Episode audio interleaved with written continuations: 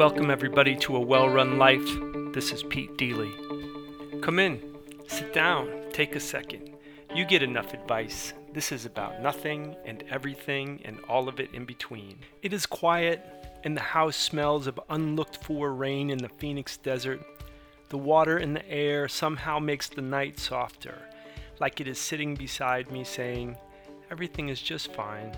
Relax.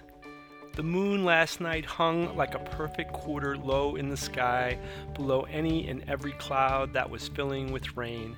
My five year old carmate tells me, It is far away, way past the mountains, and it is oval. Did you know that? I learned of a man titled the Grim Sleeper.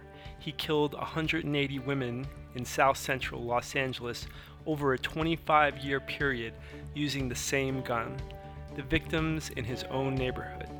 I didn't know that either. The police told the woman of the community that inquired about why these murders were not ever solved. They said, Why do you care? He's just killing hookers. Evil is obvious, even if you turn a blind eye. It is plain, unmistakable.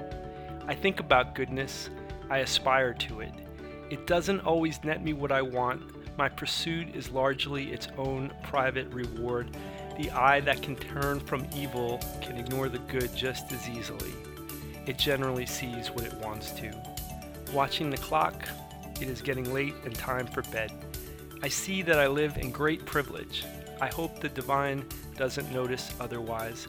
I will keep my good thoughts for those forgotten 180 souls and pray they are looking after the other girls who need it. That's enough for now. It's not a sprint.